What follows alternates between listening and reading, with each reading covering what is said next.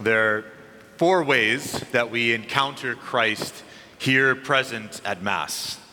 No particular order, but we'll start here on the altar where the bread and wine is consecrated and is turned into the Eucharist, the body, blood, soul, and divinity of Jesus Christ. Jesus Christ being present in the Eucharist. In the priest, offering the sacrifice of the Mass in the person of Christ, offering that sacrifice to the Father.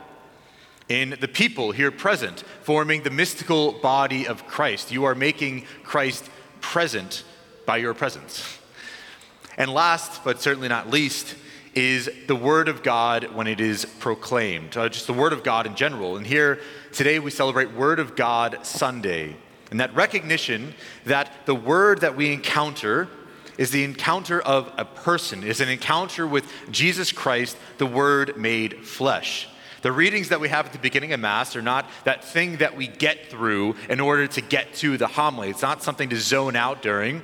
And even Second Vatican Council affirmed in its dogmatic constitution on divine revelation that the Word of God should be venerated in the same way we venerate the Eucharist. Imagine coming to the church for adoration, and instead of like the monstrance with the Eucharist here on the altar, we had the Bible opened up. Like, that's how much present is Jesus Christ. It's that constant revelation of Jesus Christ, that living word of God.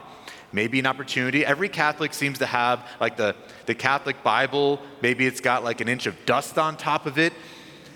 Open, at least dust it off. I mean, at least make it look like you're trying. I mean, when it's got the inch of dust on it, it open it up, crack it open, see what's in there. I promise it's, it's an encounter with Jesus Christ himself. And we're called as the body of Christ to receive Jesus in the Eucharist and to receive him in the Word. And that Word in the Eucharist calls us out to do various things depending on what part of the body that we are. And imagine if we were to have this debate. What's more important? Would you rather have your heart or your lungs? Imagine that. I want you to think about that. Like, which one would you rather give up? None of them. I can't survive without either of them. I need both of them.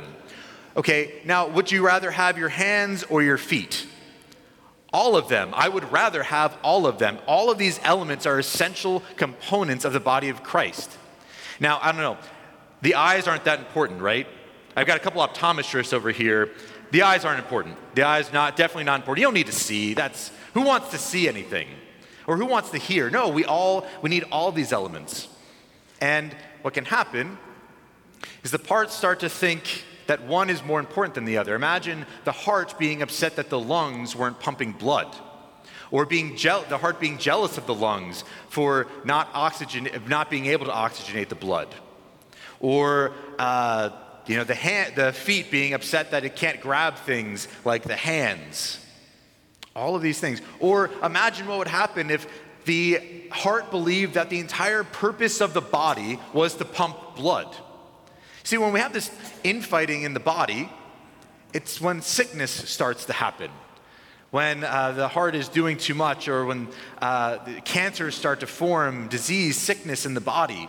That's what happens.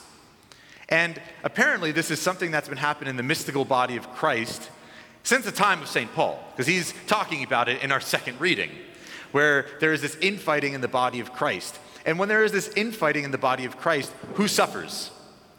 Number one, the body suffers. When there is a, a cancer, a disease, a sickness, the body itself is suffering. And the second person to suffer is all the people that the body is called to love. All of those people suffer when there is that infighting in the church. Yesterday, we had uh, the day of prayer for the legal protection of the unborn. And it's sad to say, this can be one of the most contentious topics in the church. Like, you would think like defending life at conception would be a very easy, like no brainer. Of course, we need to do this.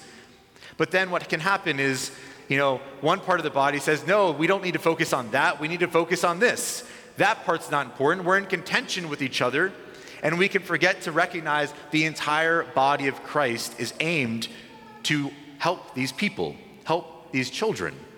And we can forget about that. So, what does it look like to act as the entire body of Christ towards this one issue.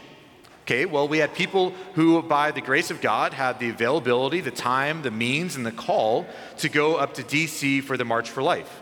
Praise God. That's a good thing that needed to happen. We have people who have the ability to volunteer at pro life pregnancy uh, crisis centers to help these women. Praise God. We need that. We also need people who are able to provide affordable housing for these young families to make sure they have a place to live. We need people to make sure that we're providing food, that no family would go hungry. We need that as well.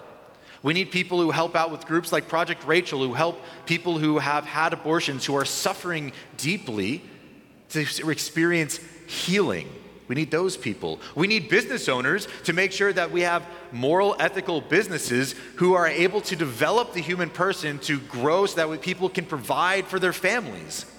All of these elements are essential. Why do we feel we need to eliminate one or that one is a contradiction of the other?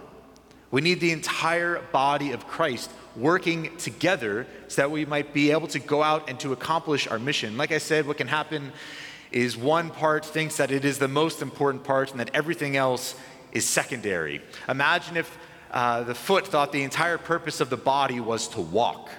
No, that's not the case. And so the question becomes what is the mission of this mystical body of Christ? What are we called to do? And to that, I go to the Second Vatican Council again. I go to Lumen Gentium, the dogmatic constitution on the church. And the mission of the church is to proclaim to spread among all peoples the kingdom of God.